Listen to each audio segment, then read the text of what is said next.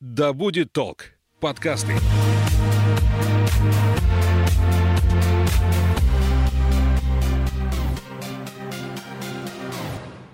Доброго времени суток, я Елена Ищенко. Это подкаст «Исчезнувшие». Почти детективная история тех, кто однажды вышел из пункта А, дома, офиса, электрички, вокзала, но до пункта Б места назначения так и не добрался.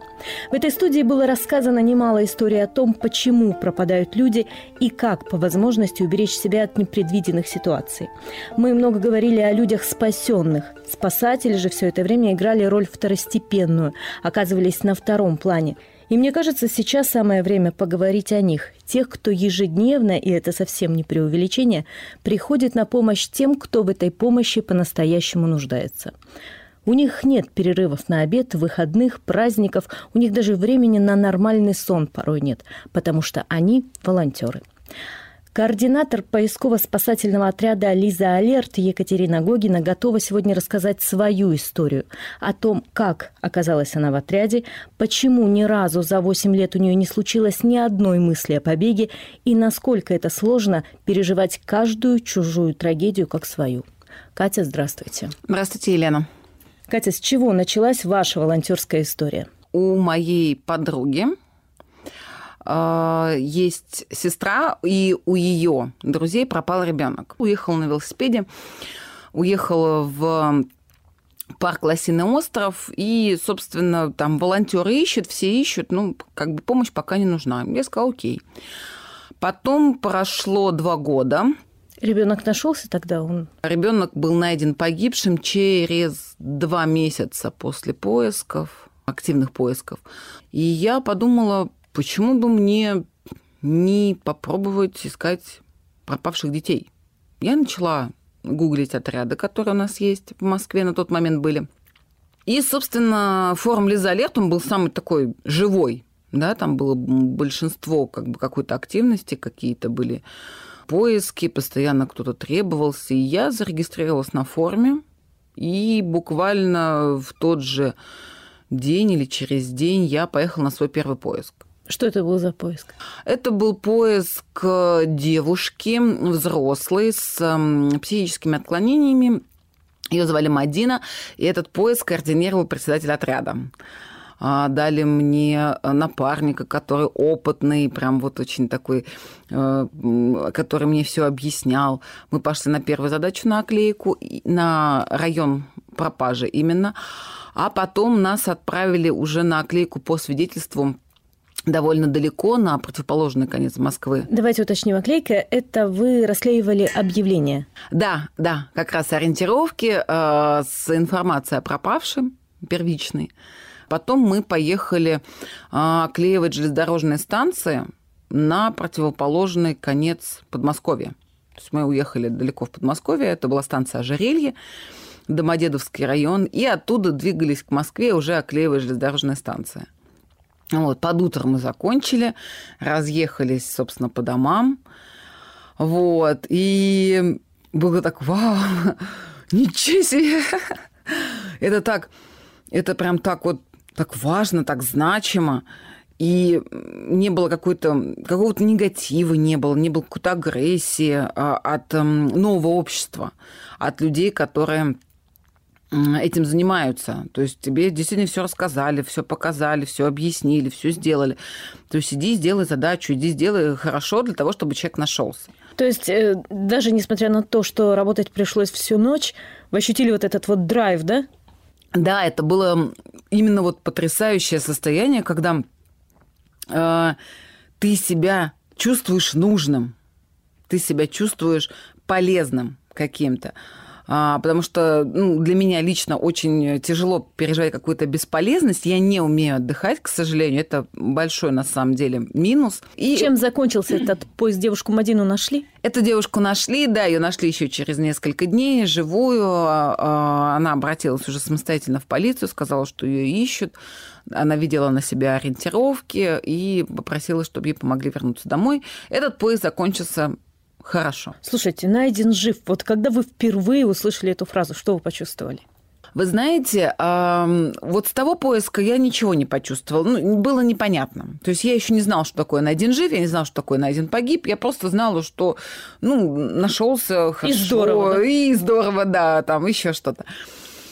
На самом деле, вот потом, потом как раз случилась э, очень э, страшная э, история с похищением полуторамесячного мальчика Матвея из роддома в подмосковном городе Дедовск. И вот там вот мы работали в течение месяца. Расскажите про этот поиск. Это случилось 14 июня.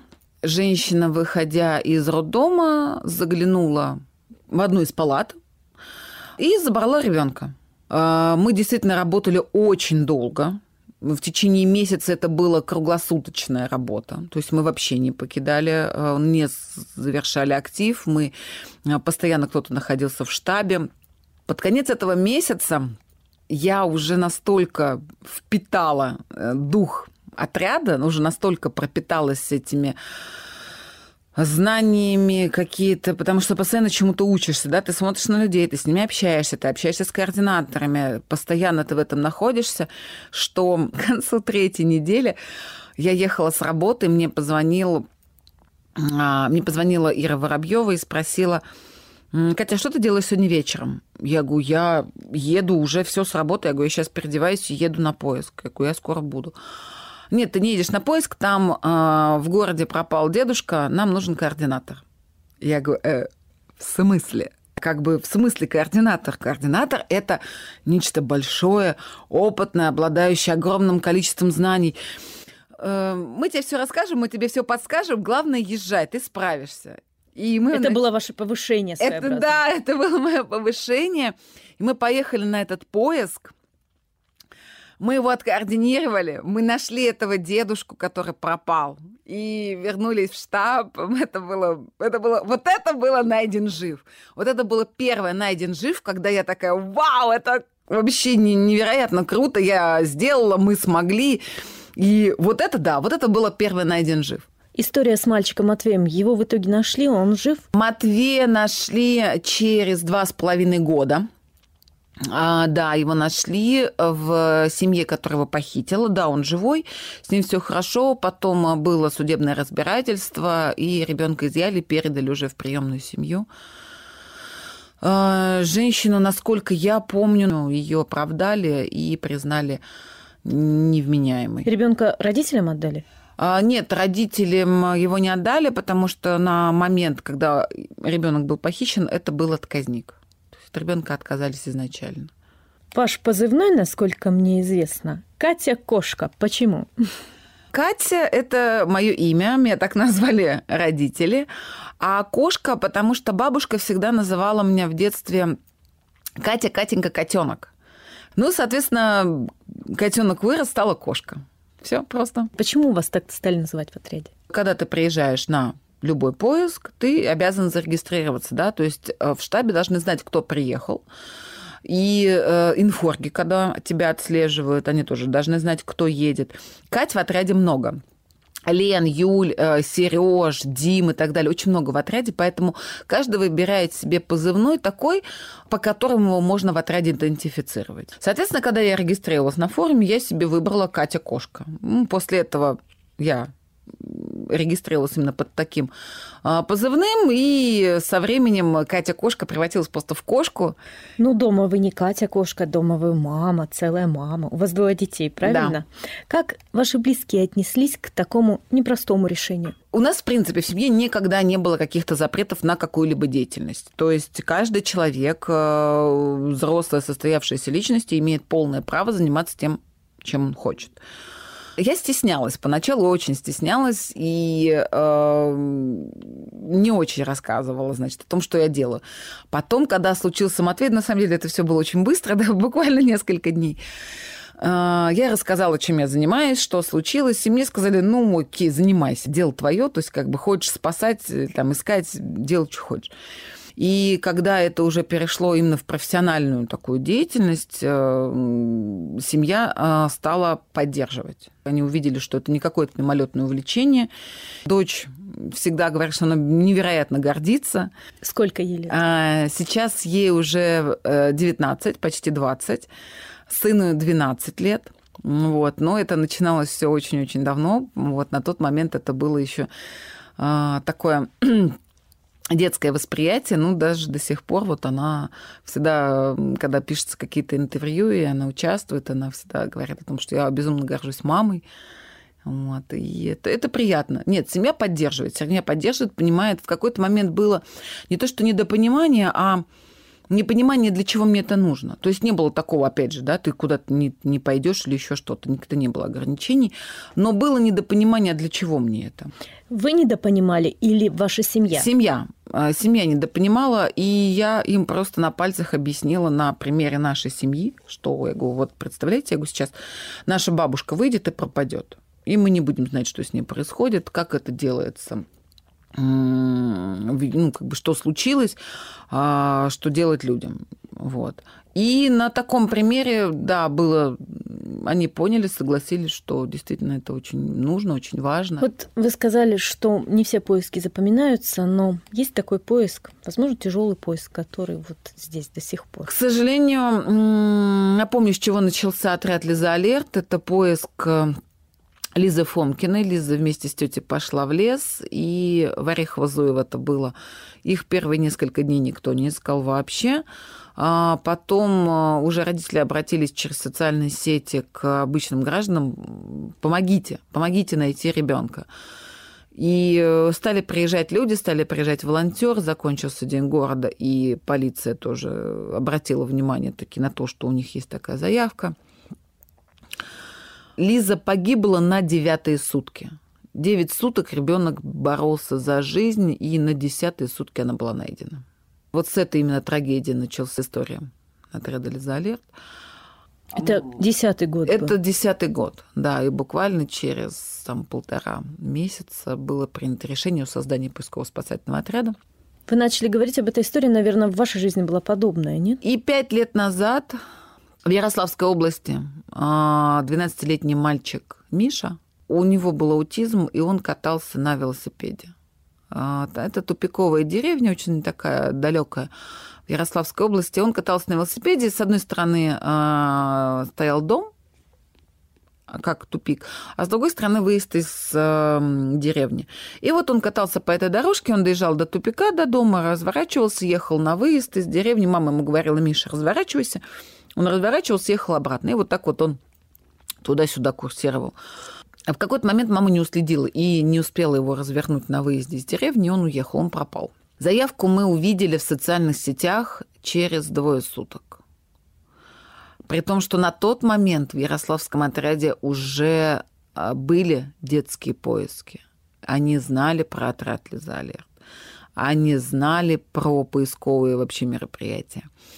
Мы туда прилетели, и встречал нас местный Ярспас.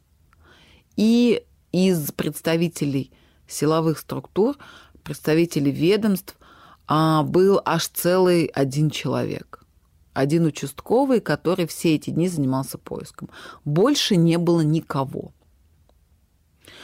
Нас встретили, отвезли на место. Я нарезала первичные задачи на осмотр. И, собственно, мы пошли на опрос мамы. Все как бы вот полночи мы опрашивали.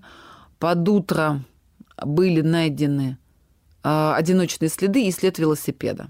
Половина второго приехала вот это вот братья в составе там какой-то полиции, милиции, следственного комитета местного и чего-то там, а, с очень а, надменным видом пытаясь а, мне рассказать о том, что я занимаюсь непонятно чем, и ребенка здесь нет, и его видели там где-то в городе, и вообще занимаюсь какой-то чушью, и что это такое, вообще как бы...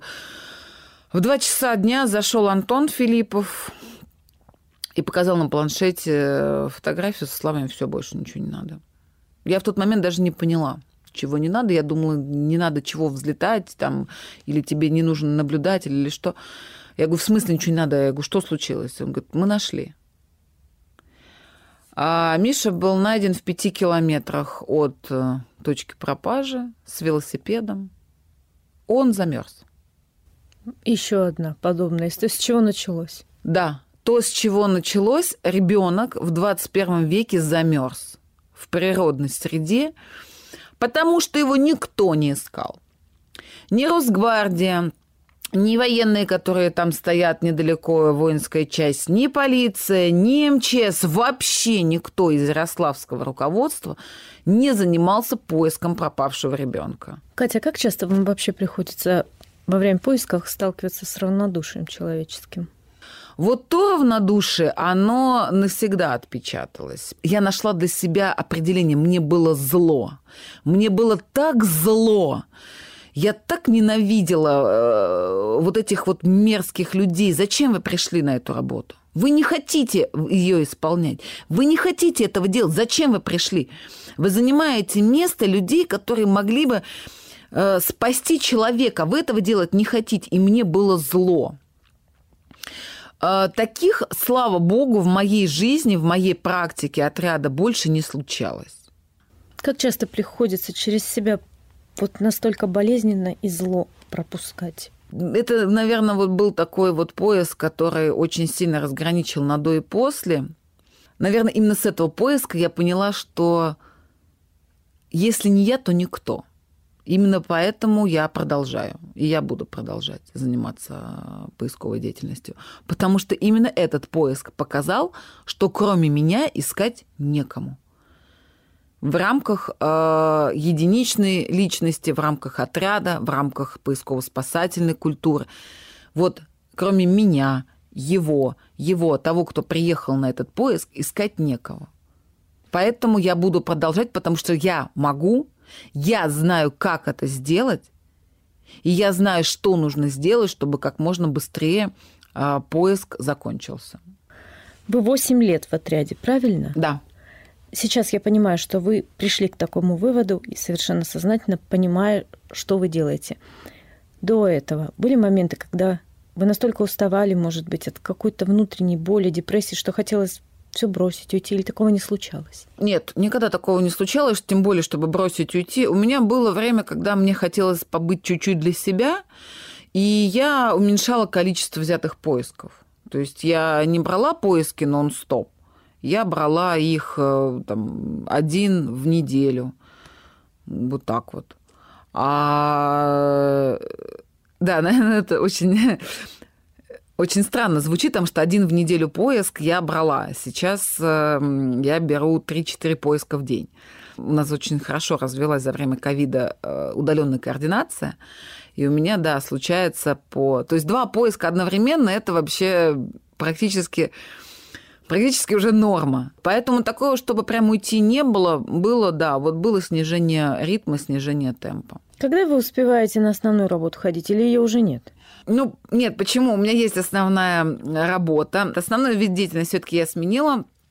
А я э, сейчас э, работаю в Центре поиска пропавших людей, потому что так или иначе я все равно завязана с этим. То есть на вашу жизнь Лиза Алерт повлияла просто... Да, да, это кардинальная смена даже основной вид, э, основного вида деятельности, основной работы. Я отвечаю за материально-техническую часть, то есть за оборудование, которое используется на поисках, за технику, которая там используется, за передачу этой техники в поисково-спасательные отряды и так далее. То есть да, для обеспечения поисково-спасательных отрядов той или иной техникой для того, чтобы они максимально эффективно выполняли свою функцию. И, собственно, второе мой вид деятельности, я тоже стараюсь ему уделять время, но это больше хобби, которое а, тоже, оно очень мне нравится для души такое, и я тоже стараюсь где-то раз-два в неделю все равно а, уделять этому время.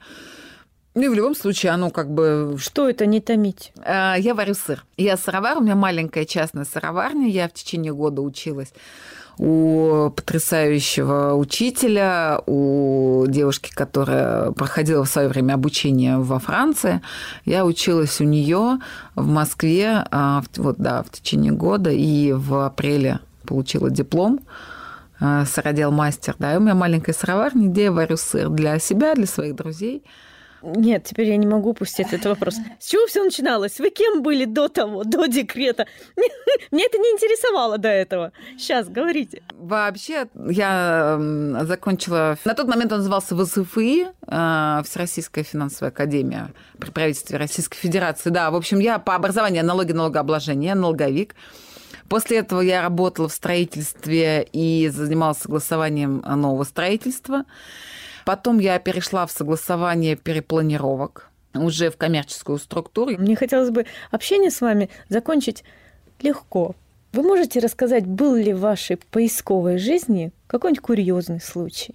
Да, пожалуй, наверное, могу вспомнить. У нас был поиск, это э, были праздники. Честно, я сейчас не вспомню, какие. То ли 23, то ли 8 марта. И э, к нам приходит заявка на поиск. Попал ребенок в коляске все страшно, ребенок в коляске, мы, мы сходим, мы, ну как, как, ну, что, как случилось, мама где-то потеряла, значит, коляску с ребенком. А, начинаем актив, очень активно работаем, вплоть до того, что мы реально планируем уже выезд, вылет, а, значит, на поиск. А, она забыла коляску с ребенком в магазине. Магазин просто на ночь закрылся, и, собственно, ребенок благополучно в коляске там спал. Вот, э, открыли, значит, магазин, достали коляску с ребенком. Я думаю, что там очень долго работала ПДН с мамой. Мама, видимо, э, отмечала праздники. Не будем осуждать маму, всякое бывает, да, ни в коем случае, да. Ну, в общем, да, мама закрутилась с какими-то делами, и в итоге вот коляску с ребенком она оставила в магазине. Магазин был закрыт. Катя, наша встреча, в принципе, была незапланированной. Она случайно, совершенно случайно случилась, и я очень этому рада. Спасибо большое. И я никогда не устану благодарить всех, кто ежедневно, не жалея своих сил, времени, спешит помогать, казалось бы, совершенно чужим людям. Тем, на чьем счету не одна сотня спасенных жизней. Я напоминаю, у нас в гостях координатор московского поисково-спасательного отряда «Лиза Алерт» Екатерина Гогина. Катя, спасибо. Спасибо вам. Не теряйте друг друга. Пока.